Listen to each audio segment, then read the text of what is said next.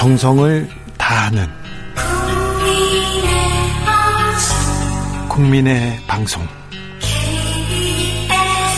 KBS 주진우 라이브. 그냥 그렇다고요.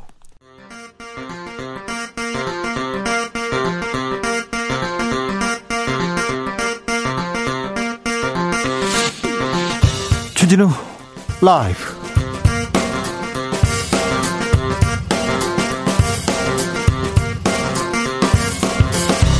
2021년 2월 4일 목요일입니다. 안녕하십니까. 주진우입니다. 사법농단 임성근 판사 탄핵 소추안이 찬성 179표 반대 102표로 가결됐습니다. 이탄희 더불어민주당 의원은 판사 탄핵은 헌법이 국회에 부여한 책임이다. 재판 독립은 국민을 위한 것이다라면서 강조했습니다. 이제 헌법재판소의 결정만 남아 있는데요. 판사 출신 이수진 의원과 함께 이 내용 짚어보겠습니다.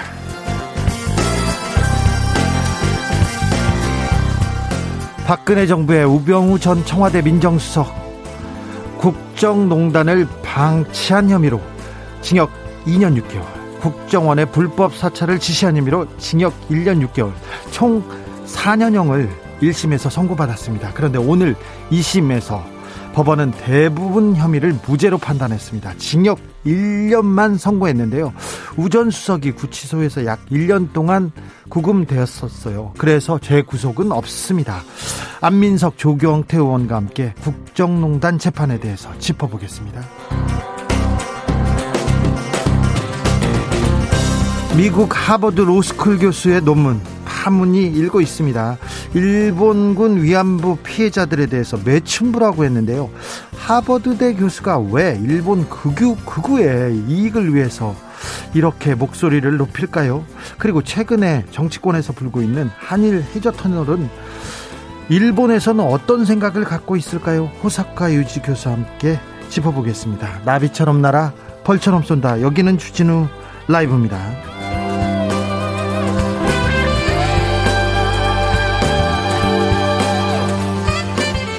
오늘도 자중자애 겸손하고 진정성 있게 여러분과 함께 하겠습니다. 속보 하나 알려드리겠습니다. 월성 원전 1호기 경제성 평가 조작 사건 수사하고 있는 대전지검에서 어, 백군규 전 산업통상자원부 장관에 대한 구속영장을 청구했다고 합니다.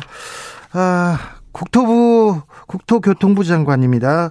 변창흠 장관표 첫 번째 부동산 대책 오늘 발표됐는데요. 어, 자세한 내용은 잠시 후에 주스에서 짚어보겠습니다. 그런데 어, 오늘 나온 부동산 정책 어, 여러분 어떻게 보셨어요? 그리고 문재인표 부동산 정책 여러분은 어떻게 생각하십니까? 의견 보내주십시오. 샵 9730 짧은 문자 50원 긴 문자는 100원입니다. 콩으로 보내시면 무료입니다. 그럼 오늘 순서 시작하겠습니다.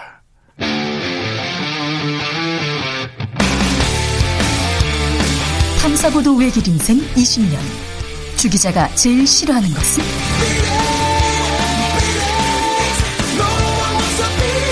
이 세상에서 비리와 부리가 사라지는 그날까지 오늘도 흔들림 없이 주진우 라이브와 함께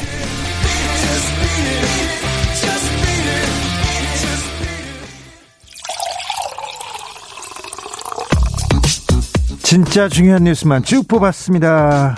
줄 라이브가 뽑아낸 오늘의 뉴스 주스. 정상근 기자 어서 오세요. 네, 안녕하십니까? 임성근 부장판사 탄핵 소추안이 국회를 통과했습니다. 네, 오늘 오후 국회 본회의를 통과했습니다. 헌정 사상 처음으로 국회에 의한 법관 탄핵입니다. 예. 무기명 투표가 이루어졌고요. 재석 288명 중에 찬석 179명, 반대 102명, 기권 3명, 무효 4명이 나왔습니다. 네. 이 탄핵 소추 사유는 양승태 대법원장 시절 이 가토다스야 상케이 신문 전 지국장의 박근혜 전 대통령 세월호 7시간 명예훼손 사건, 그리고 2015년 쌍용차 집회 관련 민변 변호사 체포치상 사건, 어, 유명 프로야구 선수 도박죄 약식 명령 공판 절차 회부 사건 등에서 판결 내용을 사전에 유출하거나 혹은 판결 내용 수정 선고를 지시한 것 등입니다. 저는요. 저는 세월호 사건, 민변 변호사 사건 이런 사건보다 유명 프로야구 선수가 도박을 했어요. 그런데 재판을 받아야 되는데 야 재판하지 말고 벌금 내려 벌금 내려 해서 재판을 하지 말라고 그랬어요. 그런데 네. 프로야구 선수의 도박까지 관여했으면 얼마나 많은 일에 많은 재판에 관여했을까 그 생각이 많았어요. 네, 뭐 이것만 있을까라는 의심이 굉장히 많았었는데 네. 어쨌든 1심에서 관련 판결은 관련 내용은 무죄 판결을 받았지만 어, 이런 내용이 있었다는 것은 인정이 됐었고요. 예. 이 전국 법관 대표 회의는 지난 2018년 11월 19일 이 중대한 헌법 위반 행위로서 탄핵 소추 대상이라고 선언을 했던 바 있습니다. 판사들이 동료 판사들이 이거는 중대한 헌법 위반이라고 했습니다. 그리고 판결문에서도 위헌적이다. 헌법을 위반한다고 여러 번 강조했어요. 자, 이제 국회를 떠난 탄핵소추안 헌법재판소로 갔습니다. 네, 이제 헌법재판소가 판단을 해서 최종 결정을 하게 됩니다. 헌법재판관 9명 중 6명 이상이 동의해야 탄핵이 인용되는데요. 네. 이 탄핵이 최종 인용될 경우 임성근 판사는 5년간 변호사 등록 그리고 공직 취임이 불가능해지고요. 네. 퇴직급여도 공무원연금법 65조에 따라 절반으로 깎입니다. 어, 쟁점은 이번 달에 임기가 만료하거든요. 그래서 퇴임을 하게 되는데 이 전직 공무원 신분이 된다는 점 그리고 이 법원이 사법농단 관련 재판 1심에서 무죄를 선고한 점이 될 것으로 보입니다. 네, 임성근 판사 측에서 임성근 판사가 했겠죠. 김명수 대법원장과의 대화 녹취록을 공개했어요. 녹취를 그냥 아예 풀었습니다. 네, 임성근 부장판사는 지난해 5월 김명수 대법원장에게 사의를 밝혔고 이 김명수 대법원장은 국회 탄핵을 언급하며 사표 제출을 막았다 이렇게 주장을 한 바 있습니다. 사실 징계 중인 공무원은 사표를 받을 수 없습니다. 네. 여기서 법원 국회 탄핵이 있으니 사표가 되겠냐 이런 그 이러면서 사표 제출을 막았다는 주장이었죠. 네, 맞습니다. 그래서 김영수 대법원장이 관련해서 그런 얘기를 한 적이 없다라고 부인했었는데 임성근 판사 측이 당시 대화 녹취를 공개했습니다. 예. 아, 녹취록에 따르면 김명수 대법원장은 툭 까놓고 얘기하면 지금 뭐 탄핵하자고 저렇게 설치고 있는데 본인이 사표를 수리했다면 국회에서 무슨 얘기를 듣겠냐라는 말을 했고요. 어, 게다가 임성근 부장 경우는 임기도 얼마 안 남았고 1심에서도 무죄를 받았잖아라는 말도 했습니다. 어, 그리고 탄핵이 현실성 있거나 탄핵이 돼야 한다는 생각을 갖고 있지는 않지만 정치적인 상황은 다른 문제다. 어, 오늘 그냥 사표를 수리해버리면 탄핵 얘기를 못하니까 그런 비난을 받는 것은 적절하지 않다라고 말했다고 합니다. 예. 어, 임성근 부장판사 변호인은 당시 대화의 사실이 무엇인지를 두고 논란이 되고 있다라면서 이 더는 침묵을 지키는 것은 국민의 알 권리 차원에서 보더라도 도리가 아니라고 말했고요. 이 사법부 미래 등 공익적인 목적을 위해서라도 녹취 파일을 공개하는 것이 타당하다고 생각돼 공개하는 것이다라고 밝혔습니다. 네. 김명수 대법원장도 뭐라고 한마디 하셨죠? 네, 오늘 기자들에게 입장문을 보냈는데요. 그 9개월 전 불분명한 기억에 의존해서 사실과 다르게 답변한 것에 송구하다라고 밝혔습니다. 그러면서요. 네, 언론에 공개된 녹음 자료를 토대로 기억을 되짚어 보니 정기 인사 시점이 아닌 중도에 사직하는 것은 원칙적으로 적절하지 않다는 판단하에 어, 녹음 자료와 같은 내용으로 말한 것으로 기억한다고 밝혔습니다. 자, 얼마 전에 검사들이 수사 대상이 되자 휴대전화를 다 없앴잖아요. 네네. 판사가 이게 탄핵 대상이 되자 이게 대법원장을 찾아갑니다. 그리고는 녹취를 합니다. 판사도 검사도 사람인데 조금 조금 부끄러운 쪽 일을 하시는 것 같아서 조금 그런 생각을 하게 됩니다. 그런 생각이 들었어요. 네. 네. 임정근 부장판사가 사법부의 미래를 걱정했다라는 얘기가 있었습니다. 네. 네.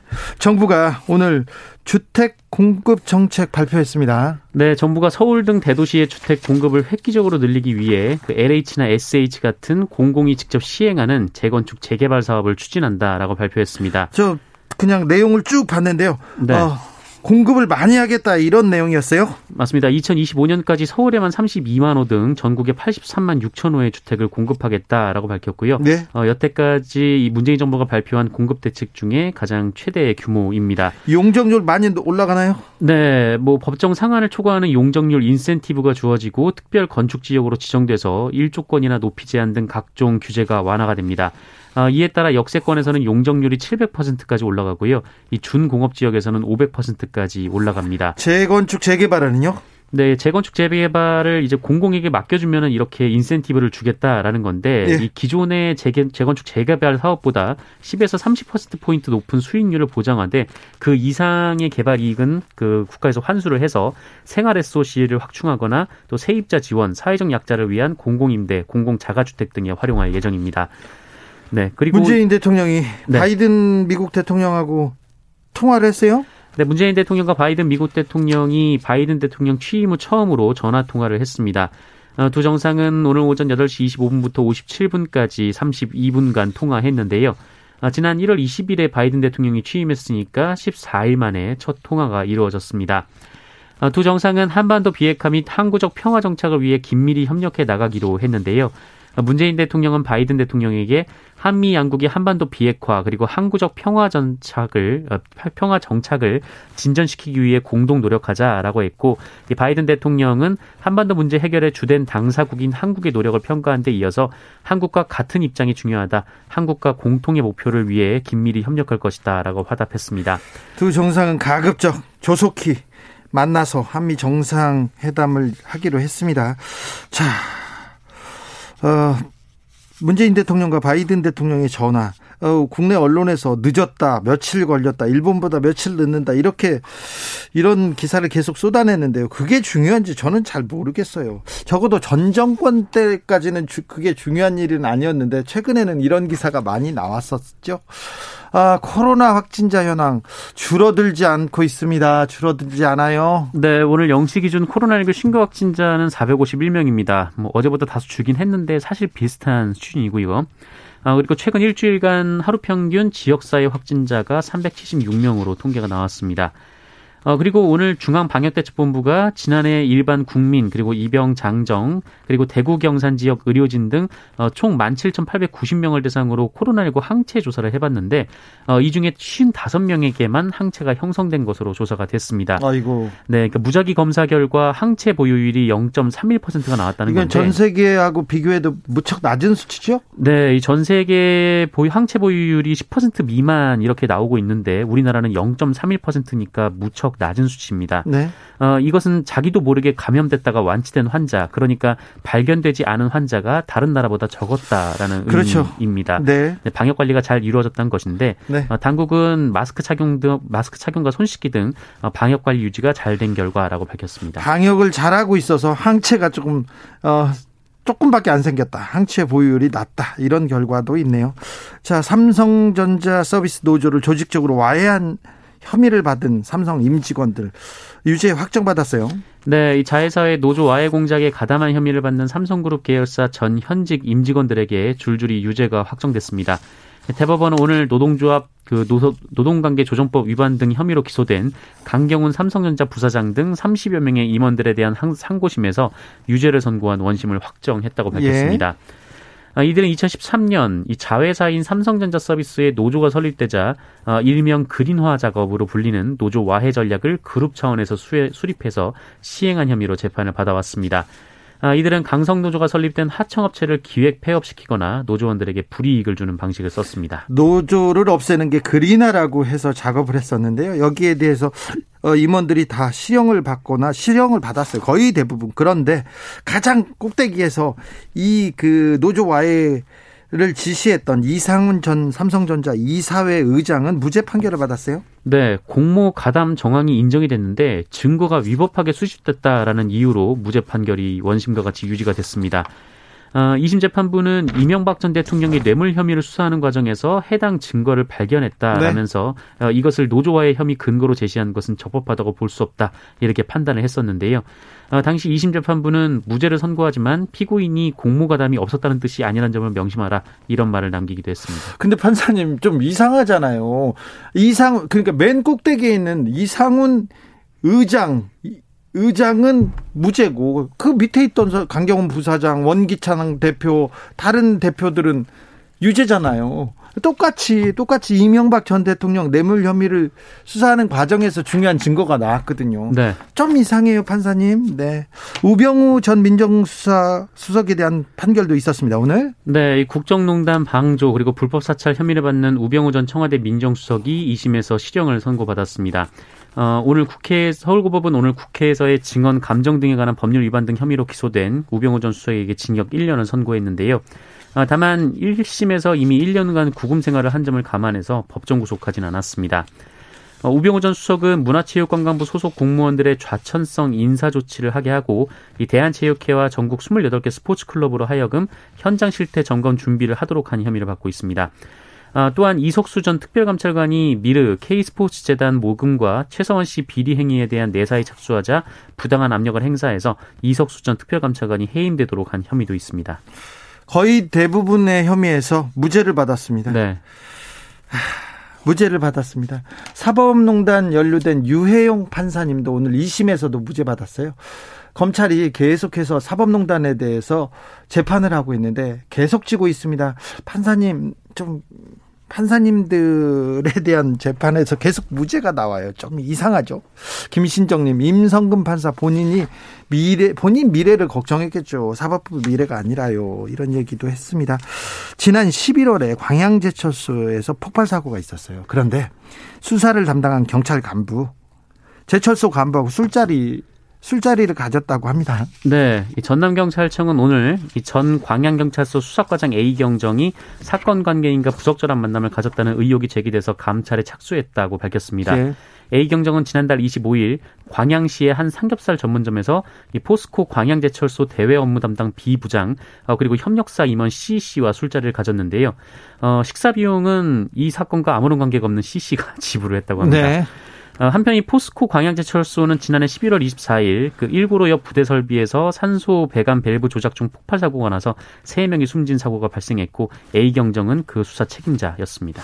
아, 방금 전에 삼성 노조와의 사건 때 현역 경찰들이 맹활약했어요. 삼성의 임원인 것처럼 활약했어요. 강경원 부사장은 경찰대를 나왔고 경찰 간부 출신인데 그쪽으로 가가지고 삼성으로 이렇게 스카웃돼서 거기에서 경찰을 담당하는 그런 일을 했습니다. 경찰을 담당해서 노조를 와해하는 경찰 검경 수사권 조정 경찰한테 어깨 어, 경찰 어깨 무거운 짐이 아, 이렇게 지어졌는데 이런 뉴스가 계속 나오면 경찰 신뢰 어떻게 담보하겠습니까? 네, 경찰에 어, 좀 분발을 그리고 또 좀 이런 일은 없어야죠. 누구한테 술 먹고 이, 아 이건 좀 그렇지 않습니까? 네. 청장님, 네. 경찰관들의 또, 네, 분발도 좀 촉구하겠습니다. 주스 정상근 기자와 함께 했습니다. 감사합니다. 고맙습니다. 교통정보센터 다녀올게요. 김민희 씨. 주진우 라이브.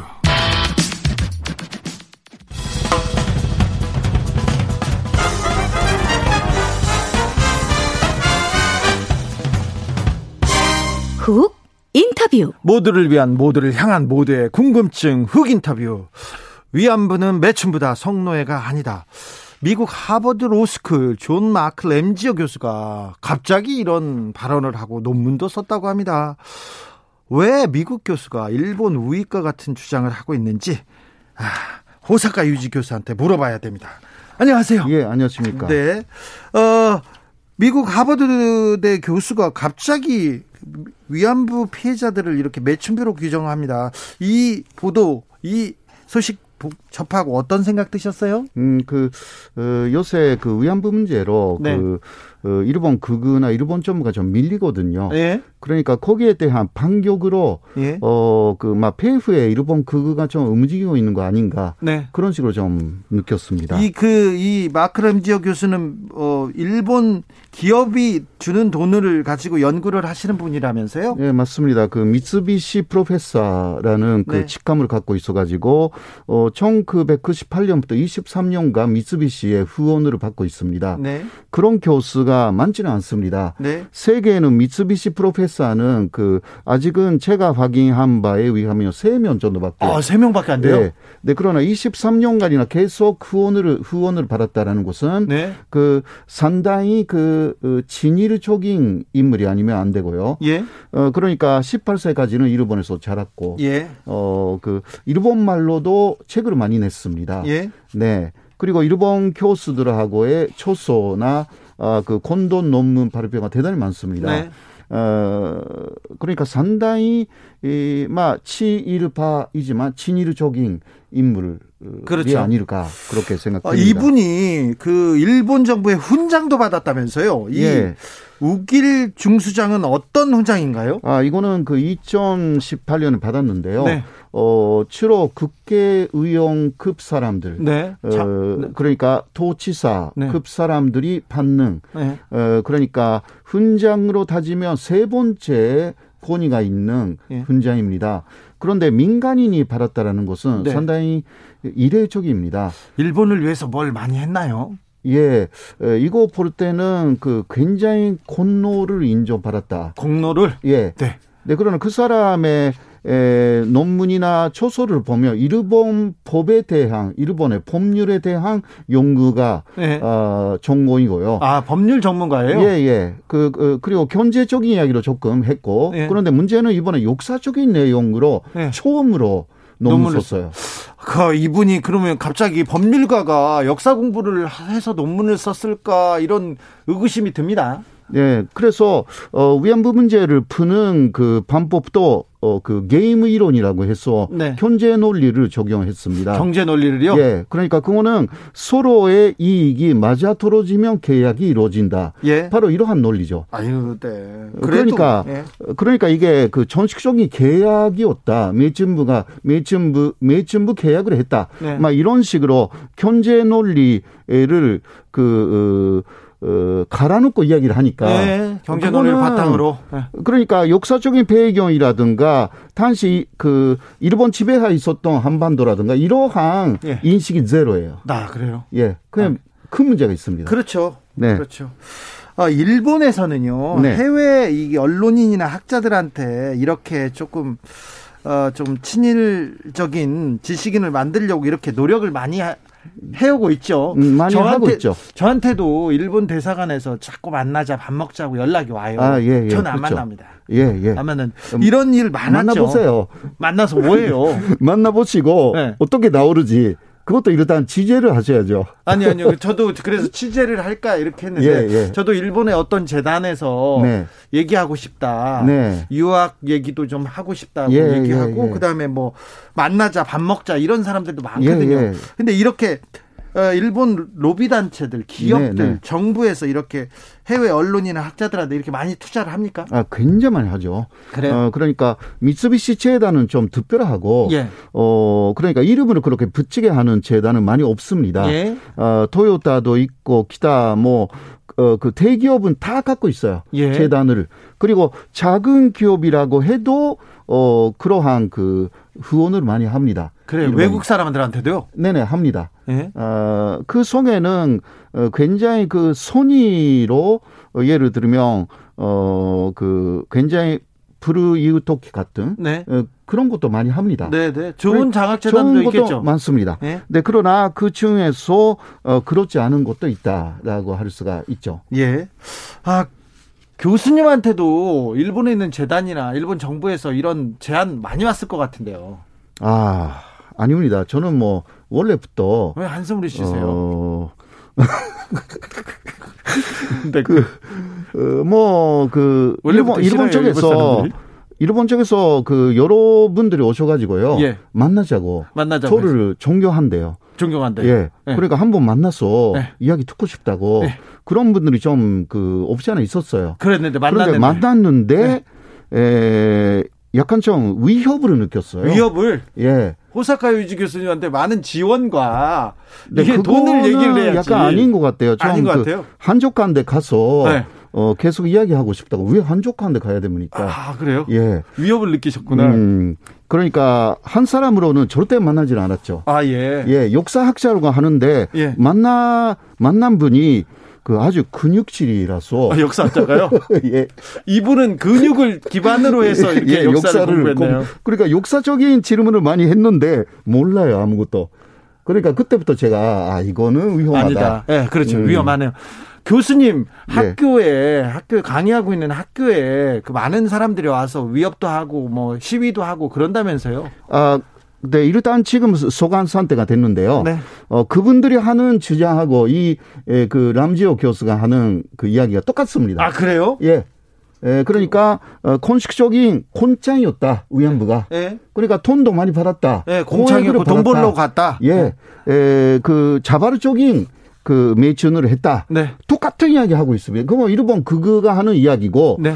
어, 여기 그 극의 논리를 그대로 가져온 그 신친일파들도 예. 그렇게 한국에서 말하고 있고 예. 이또 미국에 있는 그 진일파인지 모르지만 학자. 이러한 학자가 또 말을 하기 시작했어요. 그러니까요. 네. 김용광님께서 외형만 파란 눈인 백인이 일본인이네요. 학자적 양심까지도 좀 먹은 자 아닙니까? 이렇게 얘기합니다. 위안부 피해자들이 일제에 의해서 강제로 끌려갔다는 것은 뭐 역사적 진실이고요. 사료들이 차고 넘치지 않습니까? 네, 맞습니다.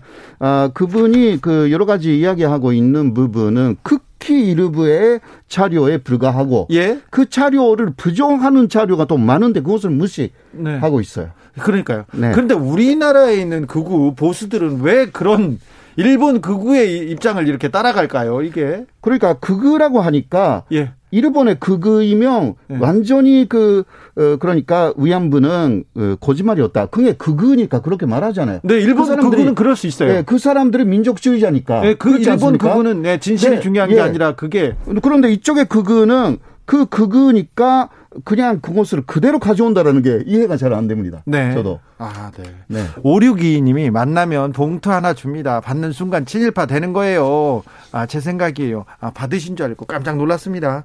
아, 0337님께서 이런 문제로 열내고 화내는 것도 중요하지만 꼭 잊지 말고 기억해야 합니다.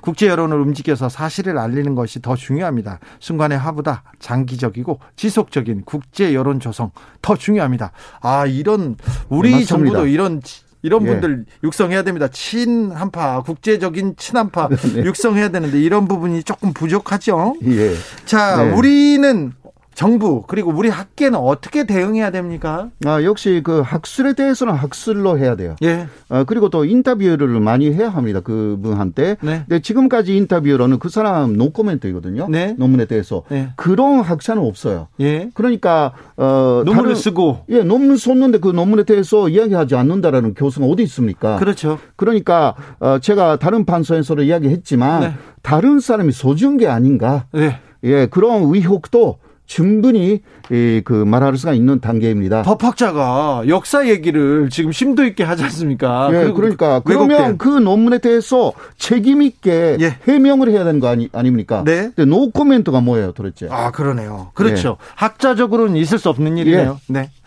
호사카 유지 학자님께서 절대 있을 수가 없는 일이라고 이거 누가 써준 게 아닌가 이런 생각도 있다고 얘기하십니다. 자, 다른 얘기를 좀 여쭤볼게요. 네. 교수님 오신 김에 어, 국방백서, 국방부에서 국방백서를 얘기하면서 어, 동반자, 일본에 대해서 동반자라는 표현이 삭되고 삭제되고 이웃 국가로 표기했다. 이게 조금 일본에서 크게 네. 좀 화제가 됩니까?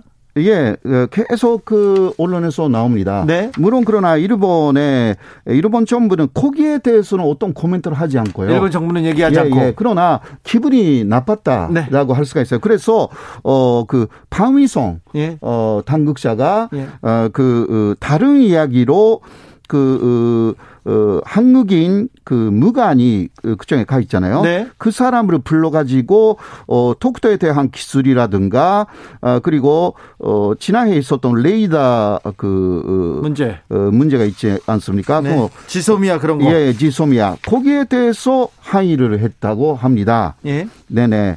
그런데 네. 일본이 일본 방위백서에서 한국을 푸대접하고 계속해서 독도는 자국 영토라고 주장하고 일본이 방위백서에서 먼저 한국을 조금 어 조금 이렇게 무시하는 경향을 보였지 네, 않습니까? 네, 네. 네. 그러니까 이번에 그런 식으로 항의한 것도 하나의 전략상 음. 그한 곳이 아닐까 그렇게 보입니다. 네. 그러니까 이렇게 항의를 하면서 한국이 나쁘다 라는 인상을 그 일본 근내적으로도 만들어 가지고 또 한국에 대한 그 전략을 좀 계속 바꿔 나가려고 아. 어, 이러한 그 전략이 갈려 있는 게 아닌가 아, 일본, 그렇게 예. 생각됩니다. 일본도 방위박수에서 한국을 푸대접했고 했는데 한국도 여러 얘기를 했는데 한국이 나쁘다. 이런 네네. 인상을 만들려고 계속해서 지금 그 여론을 예, 만들고 예. 있습니까? 네네. 그런 어 뭐 그 독도 문제도 그렇고 또 요새 위안부 문제도 마찬가지고요. 네. 위안부 네. 재판 문제가 있지 않습니까? 네. 그러니까 일본 정부로서는 또 계속 떨어지는 스가 정권의 지지율을 올리기 위해서 네. 다시 한국을 어, 좀 이용하기 시작한 거 아닌가. 저도 그런 생각이 들어요. 예전에는 아베 정부가 좀 불리하고 그러면 북한을 때리다가 한국을 때리기 시작했잖아요. 네네, 맞습니다. 스가 정부도 지지율이 좀 신통치 않지 않습니까? 지금 35% 정도 네. 어, 판토막이 됐기 때문에요. 그래서 누군가 희생양을 필요한데 한국을 때리기 시작하는 거 아닌가? 그... 예, 그런 그 가능성이 충분히 있습니다. 아, 그렇습니까? 네. 최윤선님께서 저는 최근까지 동반자였는지 몰랐어요. 일본이 얘기했고요. 0835님은 우리는 일본 을 이웃나라라고 해야지. 아, 그렇죠. 그 일본은 우리나라를 어떻게 표현하나요? 이렇게 물어봅니다. 아, 일본이? 네. 그러니까 이번에는 그, 어, 그냥 이웃나라라고, 네. 어, 아, 어, 그 가장 중요한 이웃 나라 예. 그것이 중요한 이웃 나라 네. 그 정도로 내려갔고요. 예. 어, 네, 아예 원래는 그 기본적 가치를 공유하는 가장 중요한 이웃 나라였는데 그그 그 얘기를 일본이 그 어, 한국이 그렇다. 한국이 일본한테 그렇게 썼는데 아, 그, 아니, 아니, 그, 일본이, 일본이 그렇게 한국에 대해서 썼는데. 일본이 한국한테 가장 중요한 이웃나라라고 일본 네네, 원래 썼어요. 원래. 그런데 그것이 2017년쯤부터 사라집니다. 사라지고요. 예. 사라지고, 어, 그, 지난해 조금 부활을 합니다. 네. 그러니까 기본적 가치를 공유하는 이것은 없고, 네. 그러나 중요한 이웃나라. 중요한 이웃 나라다. 예, 예. 그 정도는 부활을 했습니다. 일본도 그냥 중요한 이웃 나라라고 하고 우리도 이웃 나라라고 했어요. 어, 네, 파트너가 어, 아니어도 중요한 이웃 나라니까 예. 문제가 없는 거 아닌가 그렇게 예. 생각합니다. 예, 일본이 이웃 나라라고 해서 우리도 이웃 나라라고 한 거네요. 예, 그렇죠. 네. 네. 그리고 또 일본이 또 한국과 폰노르붕 협력을 어, 한다라는 것을 그 급반백소에 네. 2020년 어 내는 그 표현이 있었는데 그거 삭제했거든요. 네. 네. 그러니까 서로 삭제하고 다시 놓고 이런 식으로 지금 어, 하고 밀당을 있습니다. 하고 있네요. 예, 예. 네. 계속 계속 하, 면서 네. 어 상대방의 에, 그 반응을 좀 어, 보고 있는 것 같습니다. 아무튼 한국의 국방백서에 대해서 발끈하는 것은 스가 총리의 지지율하고 상관이 있다는 상관이 있습니다. 네, 네, 네. 알겠습니다. 이것도 물어볼게요. 최근에 네. 정치권에서 한일 해저 터널 관련해서 좀 뜨거운데요. 예, 예. 어, 일본에서 한일 해저 터널에 대해서 좀 관심이 있죠? 어, 옛날에는 조금 있었는데. 옛날에 얘기했어, 일본에서. 어, 옛날에는 그 사실 어떤 종료 단체가 네. 말을 하기는 했지만 네. 거기에 대해서는 거의 많은 사람들은 몰랐고 예. 1990년에 노태우 예. 그 노무현이 아니라 노태우 대통령 일본에 가서 예. 국회 연설을 했어요. 예. 그때 대대적으로 어 한일 도널에 대해서 어, 해조 도널에 대해서 이야기를 했습니다. 예. 에, 그렇게 하면서 어그 어, 일본 쪽에서도 거기에 대해서 생각을 하기 시작했어요. 예. 왜냐하면 옛날에 에, 이것은 뭐 일제 간점기인데 네. 1935년에 실제로 일본은 그 계획을 세웠습니다. 아 그래요? 예. 에, 그렇게 해서 대마도라든가 이끼솜이라든가 다 조사를 했고 예. 실제로 41년에는 그 어, 어, 사가현이라고 큐슈 북쪽에 있는데 네. 거기에서 그 틀기 시작했어요. 해저 터널을 해저 터널을 실제로 시작했어요. 네. 네. 네. 그러나 어, 대피한 전쟁이 시작되었어. 예. 어, 그게 좌절이 됐습니다. 네. 네. 그때는 그 일본이 이, 그 만주 사변을 일으켰기 때문에 네. 에, 만주를 통해서 어, 그 특히 소련이나 그리고 충무을 더 침략하기 위해서 네. 어, 여러 가지 그 어, 근사물자를 보내기 위해서 소도를 침략 전쟁용 터널이었네요. 예, 예, 예. 예, 그것을 활용한 거죠. 예. 네, 그러나 어, 45년을 폐종한 이후는 그 이야기가 사라지고 네. 사실은 정치권에서는 1990년에 네. 정확하게 예, 노태우 대통령이 오히려 반대로 제안을 했습니다. 제안을 했는데 그때 네. 반응이 어땠어요? 반응이 에, 그 상당히 그 일본 쪽에서 놀랐어요. 예. 네, 그러나 일본 쪽에서도 그렇게 하면 일본 경제가 활성화된다라고 네. 해서 여러 수산들이 네. 많이 검토를 했습니다. 예. 한국에서도 김대중 대통령도 노태, 노무현 대통령도 네. 일단 이야기를 했고 어, 이명박 대통령까지 쭉 어, 이것을 그 이야기를 합니다. 그런데요. 어, 네, 이명박 대통령은 어, 그 어, 어, 경제적 기술적 다단성의 연구라는 것을 타당성 연구 어, 하면서 네. 극도 어 개발 기 기본 네. 그산 속에 네. 그것을 넣었어요. 예. 네, 일본은 어 그래서 어 상당히 거기에 대해서는 그 관심을 가졌고 어 2000년 10월에 아셈 회의에서 네. 아셈 초르도라고 이름을 붙여 가지고 네. 해조 돈을 조르도를 그렇게 해서 하자. 네. 라는 이야기가 일본에서도 있었어요. 없지 않아 있었어요. 네. 네. 그러나 마지막은 그래도 채산이 맞지 않는다. 아, 네. 너무 예. 돈이 많이 들어가고 예. 경제성이 떨어진다. 그리고 200km나 네. 어, 그 그렇게 도놀이 너무 길고 예. 그러니까 사, 그 사고가 나면 어떻게 합니까? 네. 일본에 두 군데 그 해저 도널이 있습니다. 예. 어, 네, 다 5km 이내에 아주 짧은 도널이 예. 있기는 합니다. 그런데 200km나 되는 그 도너를 만든다라는 것은 이게 사고가 나면 네. 어, 큰일이 나고요. 네. 어, 모든 면에서 경제적으로도 맞지 않는다. 네. 예, 그래서 현재는 일본은 관심이 없습니다. 지금 관심 없어요? 전혀 없어요. 한국 정치권에서 지금 한일 해저 터널에 대해서 일본은 관심이 없습니까? 일본은 전혀 관심 없어요. 전혀 관심이 없어요. 예. 네. 네, 그러나 한국 쪽에서 계속 그렇게 말하면 네. 그래도 현재까지는 한국 쪽에서 일본에게 특히 노대우 대통령 어, 일본에게 먼저 이야기를 한 거예요. 예. 그래서 일본 쪽에서 이게 극과 대극과 이야기였기 때문에 네.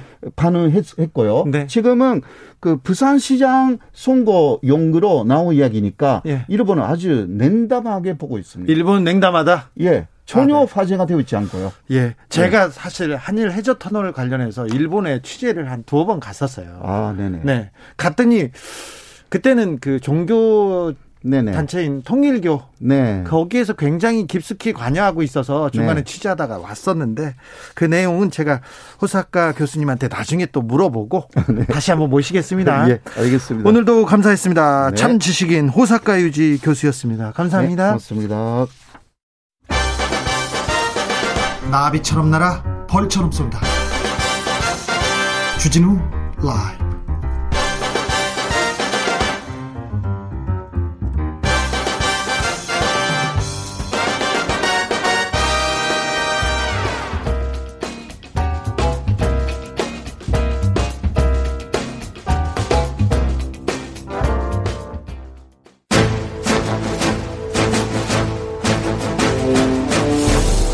때는 2021년 여야의 오선 의원 둘이 훗날 태평성대를 위해 큰 뜻을 도모하였느니라. 오선의 지혜와 품격으로 21대 국회를 이끈다. 오선의 정치비체 정비록. 자, 소년급제. 그래도 우리는 줄서기 정치는 거부해왔다. 대한민국 국회를 이끄는 쌍두마차 수도권 내리오선 안민석 더불어민주당 의원님 어서 오세요. 네, 안녕하세요. 안민석 의원입니다. 아, 오늘도 겸손하기 시작합니다. 영남권 내리오선 조경태 국민의힘 의원 어서 오세요. 네, 안녕하세요. 조경태 의원입니다. 신상 발언 있습니까? 제가요. 네. 가덕도 이야기를 좀 해보려고 하는데요. 가덕도도 아세요? 네. 가덕도 문제가 지금 부산 시장 선거에서 가장 쟁점되고 있지 않습니까? 네. 저희 더불어민주당은 이제 당론으로 추진을 하려고 하고 있고요. 네. 2월 달에 법 통과를 하겠다고 지금 딱 그 선언했죠. 예, 벼르고 있어요. 예. 어, 국민의힘이 예.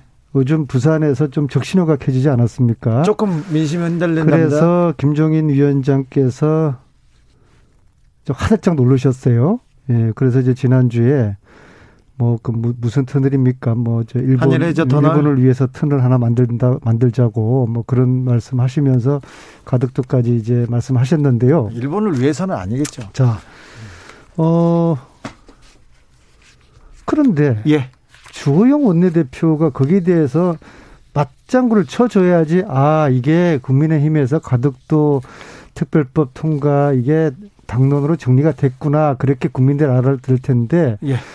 야, 김정은 위원장하고 주호영 원내대표하고 지금 엇박자가 났어요. 예, 그래서 그래서 제가 이번 주에 이제 저희들이 더불어민주당에서 부산 갈매기 단이라고 있어요. 네. 부산 출신의 수도권 의원들이 한 열분 됩니다. 아, 그렇게 많습니까? 예, 그래서 뭐 저 윤건영 네. 어, 김영대 아니 의원님은 저 부산 출신 아니잖아요. 제가 초등학교 때까지 부산 다녔어요. 아 그래요? 네, 초등학교 6학년 때 그 경기도 오산으로 전국을 다니면서 지금 사셨네요. 뭐 네. 뭐 초등 때부터 준비를 쭉 해왔습니다. 네, 정치권 입문 준비를 뭐큰 정치에 대한 그런 이제 오해도 있고 있는데 어쨌거나 네. 제가 PK입니다. PK인데. 네. 아, 네. 네.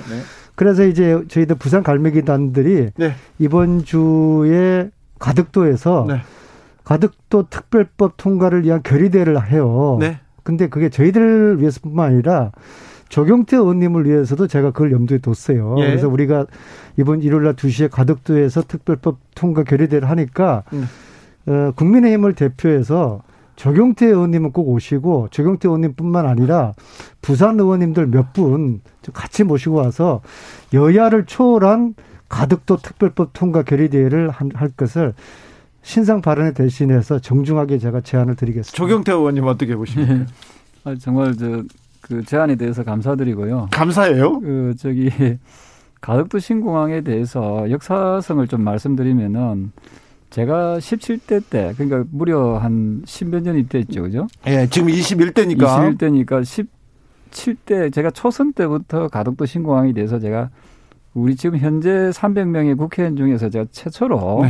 그 발언도 하고 네. 제가 노력을 많이 기울였습니다. 그렇죠. 네, 그리고 지금 이제 겨우 어쨌든 선거와 맞물리면서 이제 가덕도 신공항 얘기가 이제 나오고 있는데 문제는 뭐냐면은 이게 이제 그 우리 저 안민석 의원님께서 제안해 주신 내용은 참 좋으나 참 좋아요. 지난번에 말씀 주시다시피 우리 설에도 지금 5인 이상 못 모이게 하고 있지 않습니까? 예. 근데 10인 이상 모인다는 것은 이건 사실은 정부가 지금 추진하고 있는 그 모이지 마라고 하는데 우리 정치권이 모이는 것은 조금 시기적으로 좀 좋지 않다. 네. 뭐 다만 이런 것은 전 제안은 받아들일 수 있습니다. 줌으로 네. 줌으로 언택으로 해서 줌으로 우리가 결의돼야 결의돼야 하는 것은 저는 얼마든지 자, 참여할 의사가 있다. 안민석의 그럼 이렇게 제가 수정제 하나 그래, 그러면은 네. 저하고 조경태 의원 님하고 네. 여야 합쳐서 10선이지 않습니까? 네. 둘이 두 사람이 가덕도에서 손잡고 결의대회를 하고요. 네. 만에 하나 조경태 의원이 못 오신다고 하면 저희들은 거리두기 1.5m 유지하면서 네. 어, 오시는 참석 자 의원님들과 함께 갈매기단이 결의대를 하도록 하겠습니다. 알겠습니다. 잘 좀 판단해 보세요. 네네. 네. 어, 네. 일단 뭐 제안 제안에 대해서는 네 흥미로운 제안이 여기 나왔습니다. 자, 조경태 의원님께 먼저 여쭙겠습니다. 어, 지난주 국회에서 조경태 의원님이 핸드폰에 어, 들고 핸드폰 들고 있는 사진이 예, 예. 크게 보도됐어요. 아. 여기저기마다 역시 오선의 품격인데 뭐라고 쓰셨죠? 어, 떳떳하면 떳떳하면 국정조사에 임하라. 북한 원전 북한 원전에 대해서 대해서요. 떳떳하면 예. 원전 네 무슨 네. 내용입니까? 그 내용 자체가 보시면 아시겠지만은 지난번에 문건이 지금 일부 공개가 됐습니다만은 산자부 그 직원이 그 이 작성을 했다는 문건이 예. 상당히 좀 심각한 부분이 많이 있습니다. 뭐 아시다시피 이란, 이안, 사만이 있습니다만은 그 이란에는 보면은 한경 북도에다가 설, 유차, 원전을 짓겠다. 네. 이하는 DMZ에다가 원전을 짓겠다. 네. 4만원 신한울 3, 4억기를 지금 가동 중지돼 있지 않습니까? 네. 공사 중지된 것을 가동시켜서 원전을 북한으로 수송하겠다. 저, 저, 전력을.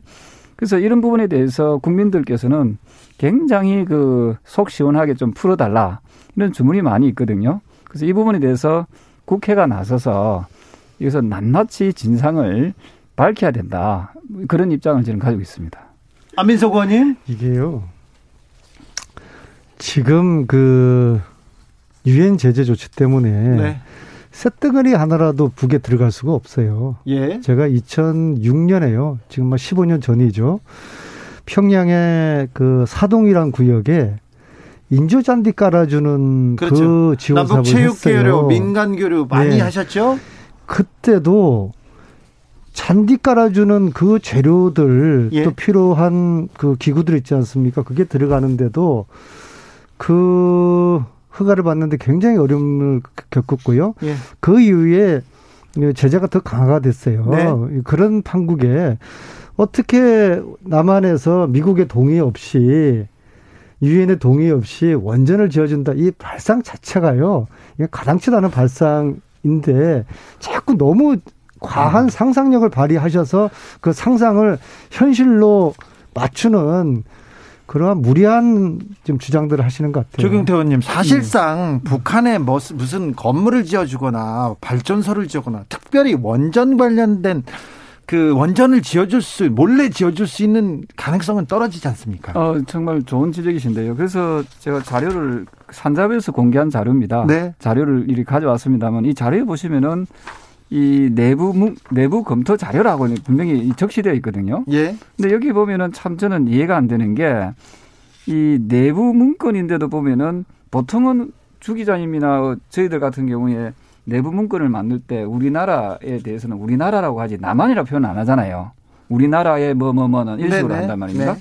근데 이 내부 문건에 보면은 남한의 뭐뭐 이런 식으로 놓는다고요. 그래서 저는 이 내부 문건을 유추해 보면은 아마 북한에다가 보여주기 위한 하나의 그런 자료가 아닌가 하는 그런 의혹과 또 추측이 되는 거죠. 그래서 저희가 이야기하고 싶은 거는 떳떳하면은 지금 우리 저 안민석 의원님께서도 뭐 그럴 리가 없을 거라고 저 거의 확신을 하고 있지 않습니까? 네. 그러면은 그 국민들의 국민적 의혹이나 국민들의 궁금증을 국회가 꼭 풀어줘야 된다는 생각을 하거든요. 네. 그런 의미에서 어, 국정조사를 통해서 어, 진상규명을 하자. 자, 궁금하니까 예. 궁금증을 풀어라. 이렇게 주장합니다. 그 우병우 그 판결 때문에 참 속상하고 막 화가 나 있는 상태에서 평소에 그래도 좀 국민의힘 쪽에서는 합리적인 조경태 의원님마저도 네.